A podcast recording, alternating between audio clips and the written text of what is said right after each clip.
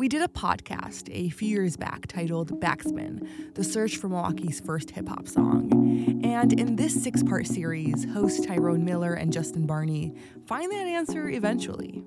It also so happens that this year is hip hop's 50th anniversary.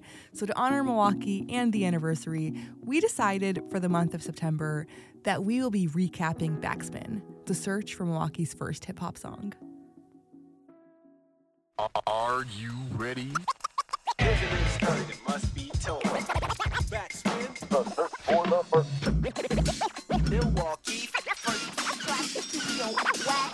Backspin, the search for Milwaukee's first hip hop song with 88.9 DJ Tyrone Miller and music director Justin Barney. This is Backspin. So we're here at this point, right, Justin? We finally made it to what we think is close to the end, right? Are we here? We are as close to the end as we can get. We are as close to the end we, we can get. We started with the record collector, and we started with this this statement that Andy Noble said, "This is Milwaukee's first hip hop song. This accident." Right? We talked to the Majestics. They made a rap song, but they don't care about the culture. We talked to everybody else who was back there doing it, all those guys, the DJs, MCs, radio hosts, and then they all told a speech. And speech actually says, "Yes, I did it. That's me." But he admits there were other rap songs before. So I want to know from you, sir, Mr. 001, does 001 matter to you still? In a technical sense, 001 matters. Yeah. You know, it like it matter look the label matters. The label matters. You know, Yeah. and the details matter. We can't ignore that 001 matters. But also the culture does matter. Mhm. If, you know, in the New York scene, it and it it also goes back to like, you know, what is rapping, what is hip hop? There are people Right. that have, you know, talked fast on tracks Right. since, you know, before rap existed. Right, So right, it's right. like what you know what technically what is rapping and they may have made a song that was technically a disco rap song that was like part of this fad but also the culture matters and like Yeah. and the culture matters because everyone told us that it matters right. And not because we want to claim that, Yeah. not because we want to say, yo, we're real hip hop heads or whatever, but the people who were back there, who were making the music, who saw all this stuff on TV and saw this culture being built out of New York and this new thing, they were, and, and remember, they were teenagers, they were kids growing up and finally connected with something that mattered to them. They say, yo, the culture matters more than anything. They don't care. You know, DJ Sherman, his whole thing about to me, to me, this matters. You know, to me, it was speech. To me, but you know, you have to still respect the Majestics in a sense because, you know, you think about even though disco rap were the, were some of the first rap songs, it still was something new. You know, Yeah. these guys were still influenced by, you know, the disco rap songs. You know, so the Sugar Hill Gang. So it still matters to them in such a way. So I feel like we still have to. We got to listen to them. You know, it, you know, we have to hear these songs and you know think about what they meant. yeah i think that 001 that majestics class a would have mattered and there would have been proof if it if it mattered there wouldn't be a gap between the two Mm, you know we Mm. wouldn't have the gap that's a really good point. from 1982 to 1985 if it did matter. Right. Because, because somebody would have been influenced. Somebody would have said, "Yo, this I love it. I'm attached to this, right, and let's do it more. You know, let's make more of this." right, and that's what happened with, With speech, yeah, with speech, with Attack on the Wax. It was like suddenly like all these other guys are doing it, and so it living on the island kind Mm. of you know lets us know right? that it was technically first, but culturally, like as a touch point, Yeah. as something that was a movement and the culture of hip hop, that it was not one in terms of hip hop. It was Right. one on paper to nerds, to record heads, Right, to right. people that are paying attention to this kind of stuff. Just on the the, labels, spreadsheet. right? Right. Just on the spreadsheet, and it's funny because even though rappers delight from the Sugar Hill Gang, sure, disco rap, whatever you want to call it, we all remember it. And we all so that is the difference between the two even though they're both technically disco rap or kind of built out of the same idea one is remembered one is revered as the first by the entire world to say this is where it started this is what kicked it off and there were people who followed after that and back to your point the majestics did it and even them they themselves didn't follow after it they uh. just made this song it was like yeah we're done with this shit. They Like, are chocolate ice too today. right Performing like James Brown, like Harvey Scales. You and know? You know, and that's it. So you're right, man. That, that's a really good point.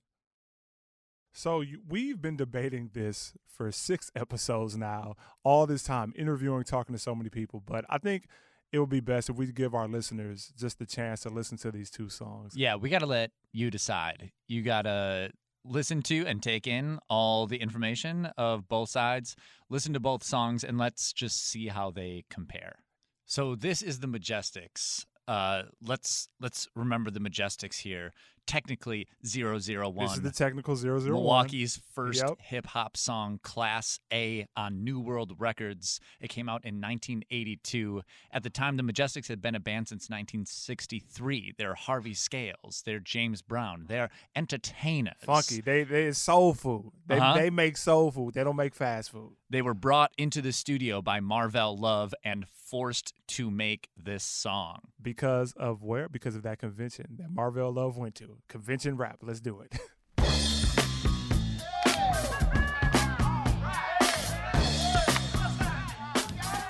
And See, already this reminds me of Marvin Gaye.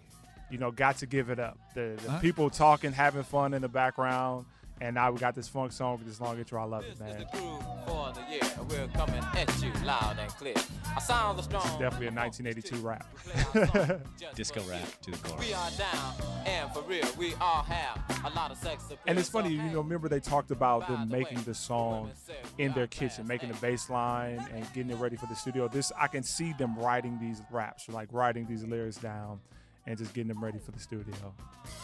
This is party rap. This is disco rap. I mean, they've got the ah. you got the atmosphere in the room. You know, like when hip hop started, it was people it was people getting together and listening to this music, Yeah. and that was like the first records were like wanted to be a recording of that room. Yeah. And this is like this is what hip hop is. It's people in a room listening Yeah. to break beats, MCs rapping over them. This is classic disco rap. Don't sit around. And it just reminds me. I mean, this is perfect Sugar Hill Gang. Like this is this if this this could definitely be on that same label right next to Rapper's Delight. This is this is it. And it's crazy. I mean, it was only three years later. You know, Milwaukee wasn't that far behind the national scene. This is just cool to hear. Don't sit around. I want to tell all you ladies and all you gents what I'm about to say is legit. We don't have a master or a degree, but there's no telling what we'll be. So grab along on the funk and don't sit around. Because a wide receiver got nothing on us. and it's cool about that like the fun and freedom this you can you can tell this this is a band. This is a solid band. They've been performing. The song is funky. And that it started with that bass line you know. They talked the majestics talking about starting with that bass line in the kitchen and that's being the part of the song that every single person remembers the people who remember this song remember this bass line Because it's looped a million times. right but it's definitely remembered. it, you just remember it strong. Our funk is too. We play our song just Hip for hop in this era, We are down, it's just the same delivery all have a lot of sex over Right. and over. Da, da, da, No variation.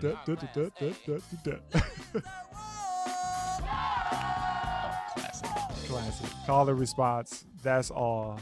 Late seventies, early eighties. That's what I'm talking about. And that's them performing live. They want that crowd reaction. They're they they're used to that. And in 19, 1982, that's how with hip hop, that's how you got the crowd to respond. Yeah. This is this reminds me exactly of Kurtis Blow the breaks with that call and response. Everybody say hey ho, like that's that's the early stuff. I, that's exactly it.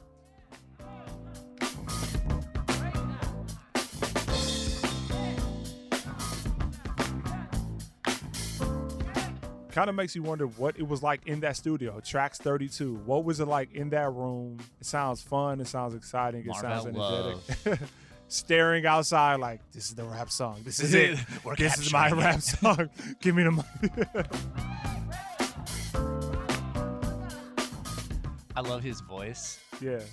You know, he's just he's just got he's got a great voice. Yeah. It's not a rapper's voice though. No. You know, it's definitely there's not so much there that he's not using. It's not the bassy. I'm on the mic. Give me the microphone. Grab it. It's just I'm a funk dude, and he sounds really similar today as he does it before. That's it. Class A. The Class A. Majestics 1982 New World Records 001. It, it's technically the first. The speech is not denying it either. They made, you know, the Majestics made Milwaukee's, Wisconsin's first hip hop song. But we gotta, you know, we gotta think about this because from, as you mentioned earlier, from 1982 to when Attack on the Wax happened, three, four years of nothing. There wasn't copycats. There weren't anybody saying, "Hey, we love this majestic song. We got to make another one like it. We got to get connected to this culture." It wasn't until Attack on the Wax one came out in '85, and then Attack on the Wax two in '86. So that's these gap years. What's going on between these three, four years? Yeah, and this it kind of reflects the national scene where Mm. there was disco rap and at the in the late 70s and Mhm. early 80s and then there was a transition in that mid 80s period and to come in and talk about the national scene Yeah. as we do Yeah. we need Jordan Lee our hip hop expert Jordan Hey, thanks for having me back in studio with you guys. Thank Right. you for coming in. We need you. So we need you to talk about the gap years. I mean, they're a bit skewed because in Milwaukee because we were a Right. bit later A little than later, New two, York. three years later. Of yeah. course. Right, but this to more so to talk about the period uh, between disco rap and then what disco rap turns into, which is just rap, rap.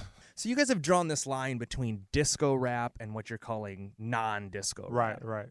I think it's an important uh, note here that we have to use technology as the place where that line gets drawn. Okay. Songs like Rapper's Delight, songs like The Breaks by Kurtis Blow, these feature funk grooves created by bands and studios because at the time, the drum sampling technology was not up to par. Right. There wasn't a way where you could recreate the Grandmaster Flash merry-go-round looping technique to create a break to rap over. It just wasn't there yet. So yet. that's pretty much that's what the Majestics are doing. Yeah. Exactly. Class A. because that's what the sound was of 1979, 80, 81, and Class A came out in 82. They got a live band in the studio to make that. So, 1980, the LinnDrum comes out, and this is the first time that real snare and kick samples were inside of a piece of technology. hmm Now you can be a drummer with just a box.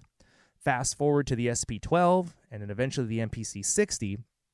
These pieces of technology ultimately created the opportunity for us to create rap music as we know it and eventually gets us to the sound of what we hear from groups like Attack. The ability to take a single sound and hit it over and over again, the ability to put that sound into an SP12 and to hit it over and over again gives you that hard sound. Also, obviously, the Roland 808 became a critical oh, component Oh, in this yeah. sound and really ultimately became that the 808 is the electric guitar of rap music. Right. Yeah. You think about that time of rock and roll music pre the electric guitar. It was much more like swing. Once Right. the electric guitar came on the scene, It's hard. Game over, going, right? Yeah. The Wizard of Waukesha plugs the electric guitar in, and all of a sudden it's on, right? And Little Richard and guys like that were able to totally change the way we dance. So the 808 drum machine was a very synthesized sounding drum machine. Unlike the LinnDrum, which had more of a real feel, the 808 was obviously a computer, and it had a low end frequency. That was unmatched, unparalleled, and Still still to this day, Yeah. nothing sounds like an 808 kick that defined rap music. And you think about the fad of rap music, you think about this idea like this won't last. Well, disco rap sounded fatty. It sounded like something that was going to go away. But once the drum machines and the samplers came into play, this was a whole new sonic timbre that no one had experienced before. So uh, the Majestics, they are riffing off of Sugar Hill Gang, Yes. out of like Sugar Hill Records and bands like that are doing disco rap like that. That's not what Attack is. At all. No. That's not what they're going for. Who, Attack- what's going on in the national scene that the bands that they're looking at? I'm positive that Speech and everyone who were making beats at that time were looking to producers like Marley Marl as their like Mhm. blueprint. This is again, think about KRS One's The Bridge is Over. hard sounds, but not coming from hard records. That's a James Brown funk sample in there. But the way it's processed by the computer, it creates this aggressive sound to it. And it's the syncopated rhythmic programming that creates what is still to this day the key element in hip hop. Today, key elements of triplet hi hats and 808 kicks, those the are s- hardest sounds you want possible to bang in the club and to bang out the speakers. that is what was motivating speech and everyone else at this time who was trying to understand how do we make beats that sound like that. And I think also you have to think about the young folks being involved in making hip hop. When you think about these old these funk bands, they're older, they're the adults, they're the ones making it happen. But if you're the young folks, Run DMC young, LL Cool J young, these are young people that they can relate to, they can look up to and say, "Wow, I want to be just like these guys, not my parents. I don't want to go, you know what I mean, sound like my parents' old music. I want something new and something different that is me." And Tyrone, you just referenced two quintessential artists, Run DMC, LL Cool J. When you listen to Attack on the Wax, the production quality and the technique is almost a carbon copy of early Def Jam mm-hmm. records. And this is exactly what they were listening to at the time. And there's no coincidence that they sound the way they do, just like there's no coincidence that Class A sounds like Kurtis Blow. and it took just a couple years, just the same way where you know Class A was three years after, uh, you know. Yeah, the first uh, Sugar, Sugar Hill Hill Gang Gang. 79, Class A 82. So now you got Run DMC 81, 82, and you got Attack on the Wax 85, 86. Exactly. And at this t- point in time, you know how these things go. They get played on the radio, records get pressed and get spun in clubs. It takes a little time for these sounds to reach from New York to Milwaukee. But once they have penetrated the market and you got JDL spinning these records in the club, you know, Right. and Dr. B is out there playing these records at the party, that's when they're sitting in the cut listening thinking like how do we make it sound like that? And that makes a lot of sense because, you know, when uh, the Majestics went to the studio, the studios in Milwaukee were named for how complicated they were as Right, studios. right, you know, right. So tracks 32 is because they have 32 tracks. Yep. And now when you've got the 808, when you've got the LinnDrum, when you've got things where you can just when you've got the technology where you can loop sounds, Right. that that gives the studio to these kids. You need four tracks now to You record. need four right. tracks, yeah. And uh, uh, Peachy, you know, he his parents own uh, uh was it the Fox Trap, Right. and they own the Milwaukee Community Journal, and so they have the money to have the means Yes. to buy Peachy the equipment to start these this culture of hip hop that he does start in Milwaukee. And that's not unlike what's happening in New York at the same time. I mean, Rick Rubin came from a situation where he was able to get his hands on an 808. And Ad Rock went on to say later in life, no one's 808 sounded like Rick Rubin's Exactly. 808. And and that's the same thing even in the DJ scene. Doc B talking about, or people talking about, he was the only one that had Technics 1200s, the best turntables back in the 80s. If you had that gear, you just sounded different than everybody else. There is a line in Attack on the Wax or Attack on the Wax 2 where he brags about having the technology. Yes. that, that That's is- the most- that is in the song. That is the most hip hop thing I've ever heard in my life. right. All right, so we've been talking all about you know the change in technology in hip hop. Let's just take a listen to Attack on the Wax, and let's listen to part one and then part two, so we can hear even just the difference in just Mm. one year's worth of speech. Peachy, aka Ty Thomas, doing his thing on his LinnDrum. Yeah, Jordan, you want to stick around with us so you can explain some of the technical stuff? I'd be honored to. Our music is formatic, it's implied without static. Phenomenal indeed, and that's emphatic. My rhymes give a sound that not kind over nine, but appropriate in battle whenever it's time, you know. Excuse me, Peachy. May I? May you what? May I get on the turntables? So smooth, man. I So smooth. So already we have elements that were not anywhere close to this when we're talking about Class A. We've got a very syncopated hi hat, and obviously not human performance here. This is a computer making these beats.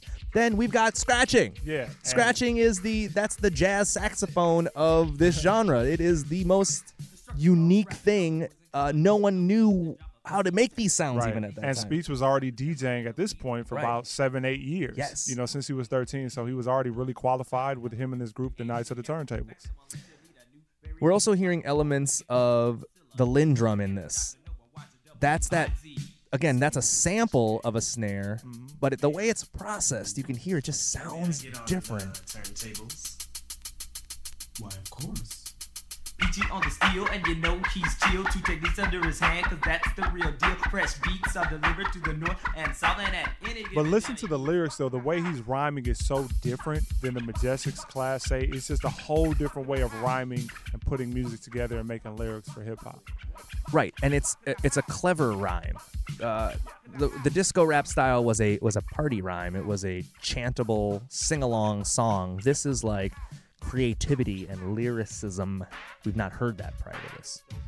And it, it's cool because of the back and forth between all the members of the group. You know what I mean? So now we have this group dynamic of both of them going back, spinning rhymes, talking to each other. Run DMC 100%. So they were listening to Run DMC, saw that, heard it, and then, all right, we have to do this too.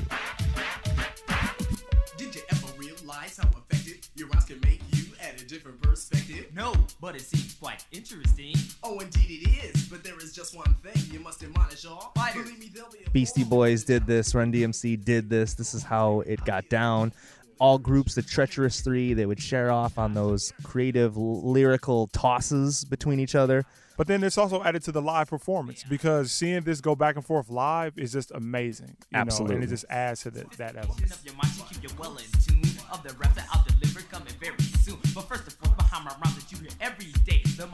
Also, every single element in here is so computerized and fake, Yeah. but that's the uh-huh. aesthetic that you want. That's the that's the defining qualities that continue to make the hip hop genre what it was and is today. Addition with my homeboys on the field, there's no other competition in the midst of the jam. There's no half stepping, use the chilling technique as a DJ secret weapon. And even more specific, they're 1200, not Pioneer or Sanyo, because they've been Not Pioneer or Sanyo. That's it. That's the line right there.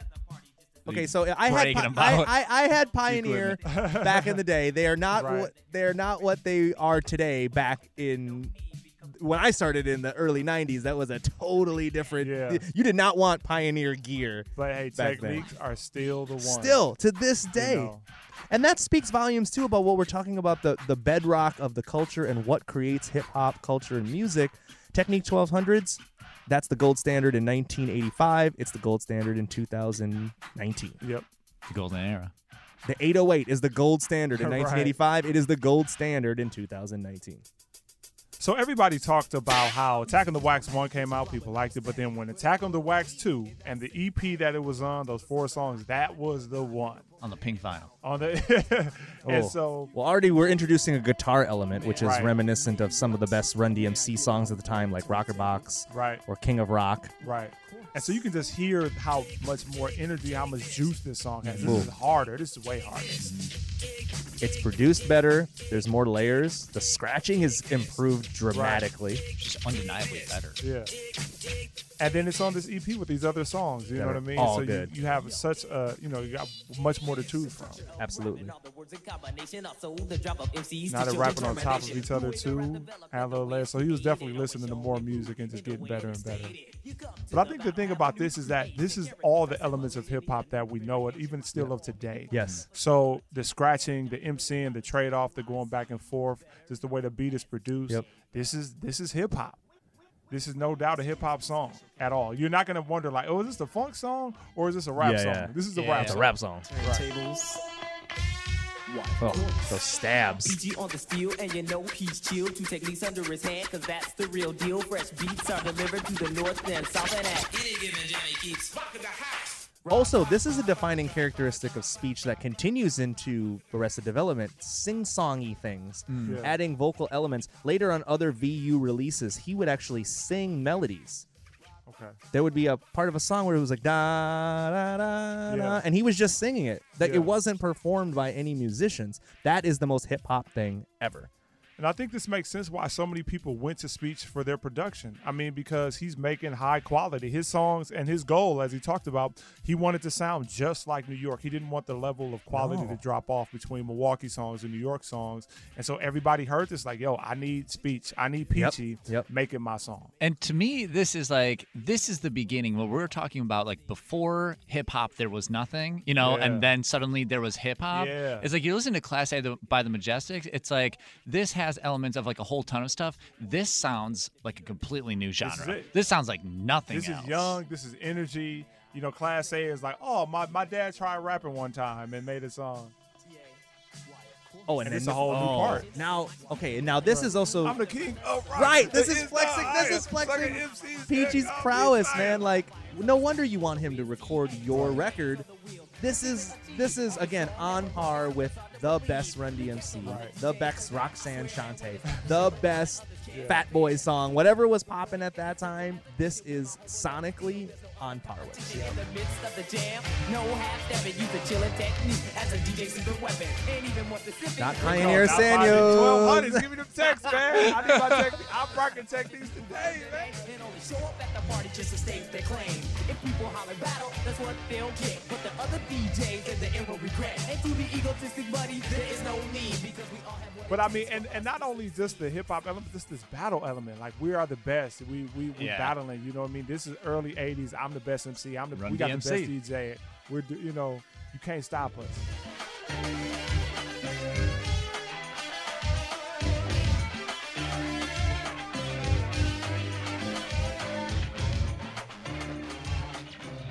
Yes, and this is at a time too. Like this is right when rap and rock are about to merge. I mean, Tyrone, correct me if I'm wrong. This is the same year that Walk This Way, Run DMC, and Aerosmith comes out. July 4th, 1986. I mean, Day, this is what is popping in hip hop in the moment. exactly.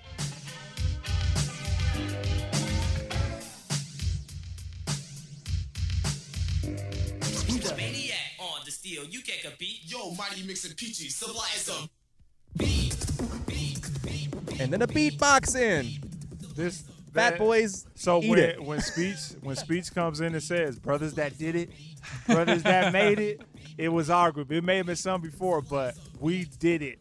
This is what he's saying. This is exactly what he means. You've got scratching on point. You've got beatboxing on point. You've got drum machines Right. on point. That is quintessential hip hop. and I think, but you think about it in terms of radio. What station is this song getting played on? A rap station or a funk station? Even back in the uh, day, Duh. it's playing on the rap station. What There's no R and B and funk DJ who's gonna mess with that right, song back. right, in the day. right. So what? And then Class A is that getting played ever on a, a new rap station? Beach talked about performing this. People talked about him performing it around schools and just around the city. Yes. This got so much traction because again, this is young folks' music. This hip hop. This is this new thing that speaks to us. This is our thing. All right, Jordan, thank you for coming and giving us that world of knowledge. Yes, that analysis. We needed to figure it out because we got to make some decision. We got to figure this out ourselves. Thank you for giving me the opportunity to dump all this nerdy stuff out Yeah, of my dude. brain that I've been absorbing We for the last it. 30 years of We my life. it. yes, thank you for being a hip hop nerd. Hip hop nerd out. All right, so we're back here to this point. You know, we heard both of these songs, finally listened to them. Listeners, y'all heard them. I mean, what do you think, Justin? What what out of all those three, you know, Class A, Attacking the Wax Part 1, Attacking the Wax Part 2, what do you like the most? I mean, I, I like Attacking the Wax 2 the most. Hell yeah, you do. I know you do. It's Mr. such a good song. it's such a good song. But this isn't what song uh, of the era that we personally like the most. Right, right. We started off with the question, what is Milwaukee's first hip hop song? And and the funny part about that is when I was reaching out to people, everybody had a different answer. Everybody was confused themselves too. And we get to this point of finally saying, all right, culture versus just the song. Yeah. And uh, I remember when we started talking about this and we started this idea, when I like wrote it down in my Yeah. notebook, Yeah. I wrote the Majestics Class A, you know, like Milwaukee's first hip hop song, Majestics Class A. I I was like, well, this is it. You know, like, right. Let's, yeah, I had like let's just I the rest it. of this story. I fill wrote it down, like- dots, yeah. yeah, like what a good what a good story to write about the Majestics Class A. And then once we started going into it, once I did the first interview with Yeah. Daryl D, and I was like, "What is?" I I was like, "Tell me about the Majestics," and he was like, the whole time he just wanted to talk about Peachy. Yeah, right. and I was like, But you're like, but wait, it's before. right, but that you but that's not it. You're wrong. And so it this is really it, it was it just wasn't as easy as we thought it was going to mm-hmm. be. The first song we went I felt like I went in with the story of being like I want to tell the story of Majestics Class yeah, A yeah. and then uh, everything that we got back was just And I think that goes Totally to it goes back to just what hip hop is. You know, rap is something KRS One, rap is something you do, hip hop is something you live. And so rap is something that the Majestics did one time. They dipped their toe into making a rap song, and that was it. But hip hop is this thing that you live, this culture that you live and breathe every day. The elements, the community aspect, and everybody we talked to not only talked about the music, but something else around that around what the culture meant to them. So it's more so about what did what did these songs mean to you is what everybody wanted to tell you tell us and how the hip hop culture and how they connected to the culture of hip hop. And I think that's where we get to this kind of, you know, turning point about does the first matter or does this culture that blew up in Milwaukee and that started everything matter more? And that that culture conversation is is like really I feel like something I pulled out from from this. You know, like and I came in wanting the story. Yeah. And uh, loving the story. And I love the story. Yeah. I love the story of the Majestics. And to me, like I came out, I remember coming out from talking to Andy Noble and being like, this is a story about, you know, business versus art. Right. This this is like the Majestics went in and the Majestics were this band that was making R&B music. Yeah. And then comes in Marvell Love, the businessman with, With a the business, business plan. plan. and Marvell is like kind of like the villain in Yeah. this story. Right. And he is like this larger than life figure who goes to this conference and sees hip hop being played and Yeah. then wants to do this out of out of money and he wants to release this record and have his record label be successful and he releases uh, the Majestics. He makes these kids record uh, the Majestics Class A, and he doesn't have anything to show for it. Right. And then Peachy comes along, this kid who doesn't have money. I mean, Yeah. I mean, he does. His Right, parents he- have he money, money, but- he but he is not doing it because he's got a Right. record label and he wants to release a song. He's doing it because of the love of the game. Because of all the things that he saw was influenced by. because he's around his his friends Yeah. who are in like who are 12 13 years old Right. who are doing this too and who love this culture Right. and so he makes this um from the love of his heart Right. and that's what comes up and succeeds at the And- end And see, for me, I never, shockingly, I never cared about 001. I, I honestly cared about just talking to these guys about what they went through. I wanted to hear about the roller skating rink. I wanted to hear about the palace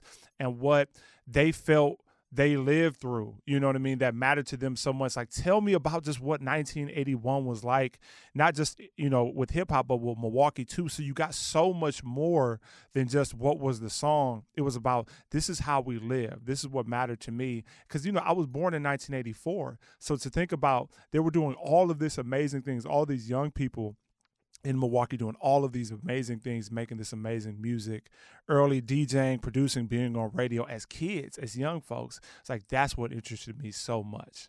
yeah and also me from being from the city it's like we have lived in this city our whole lives Yeah. and i loved hearing about all of the stuff that was different Yeah. you know like yeah. all of like hearing about the palace Right. about audie's records on Right. north about like creating this map in my mind of Right. this culture that existed that started this whole thing you know and it you know i and for so we're kind of left to- to this point of you know why does this matter like why did we spend six episodes six months studying and figuring out calling people setting up these interviews and i think Speech had and i asked him i asked Speech directly why did this matter to him and he gave a really great answer I, it's I've learned that history is it's always an current it's a current event. Like all history is a current event. So the reason it's important is cuz nothing's new under the sun. What we've done and what we did with Attack is what some crew in Milwaukee is thinking of or is doing right now. So to see our blueprint is to try to understand how things work. It's to be inspired by the fact that we just put a flyer up in the hallway of the Art Institute of Atlanta and Arrested Development became, or that I got a crew of people to hang with me and do this group called Attack, and we tried one record, it wasn't so hot. We did another record, it was hotter, and and it grew from there. So like people could learn that really all history is a current event. Somebody's doing what we're doing, what we were doing back in the 80s. Somebody's basically doing that right now, but in this day and age and with the sound that they have. And hearing Speech say that, it just makes me just be proud to be from Milwaukee. To think about the culture that he created from just one song that sparked this mini Def Jam era in Milwaukee. And even shout out to the Majestics, the Majestics with Class A. Absolutely. Shout out Marvell Love. Yeah, taking a You know? chance on a rap record when hey, maybe people could have looked at them funny and you know tore them down or something, but they still did it.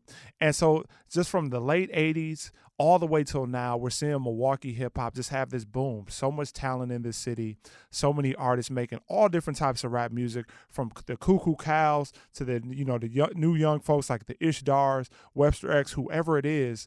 It's the exact same thing. They found this culture that they connected to they made the music and then they're representing this city and getting this music out to the world. And like Speech was saying there, like history is a current event and when you're living in it it doesn't feel like you're doing something important. Right. And for for us it's like it's important to tell these stories because history is the stories that you tell and it's important to to like to let other people know that this is important Yeah. that this moment was important that even though that they were living through it at the time and they were just kids Yeah. in their basements making songs that these are things that matter you know decades uh, Yeah, away I mean, from you know, Peachy talked about Rocky, Rockman Jr. He just wanted to be like him growing up, you know, and so that's why he named himself Peachy.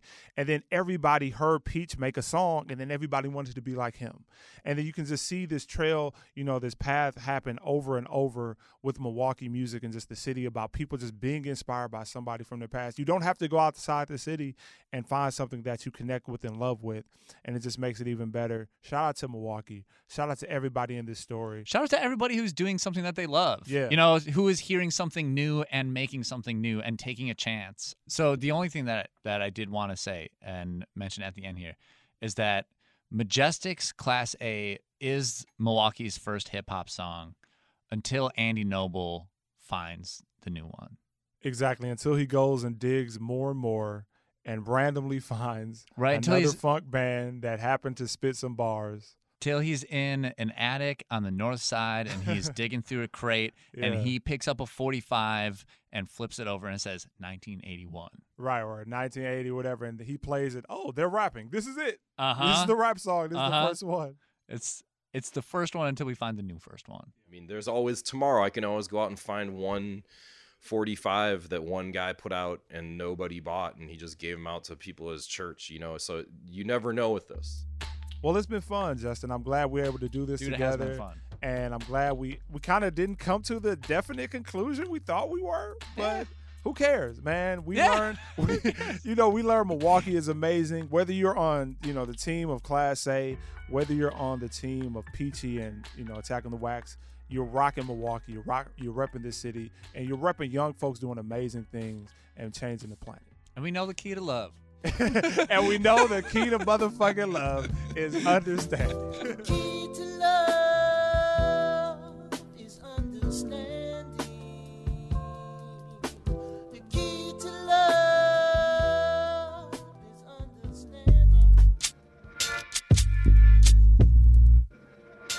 Hey, this is Backspin executive producer Nate Imig. We thank you for listening, and we've got some thank yous to do ourselves. Backspin, the search for Milwaukee's first hip hop song, is hosted by Tyrone Miller and Justin Barney, produced by Jordan Lee and Kenny Perez, with segment producing by Salam Fatayr. Evan Rytlewski does our web content. Sarah McClanahan is 889's marketing director, with social media managed by Amalinda Burrich. Digital distribution by Tarik Moody.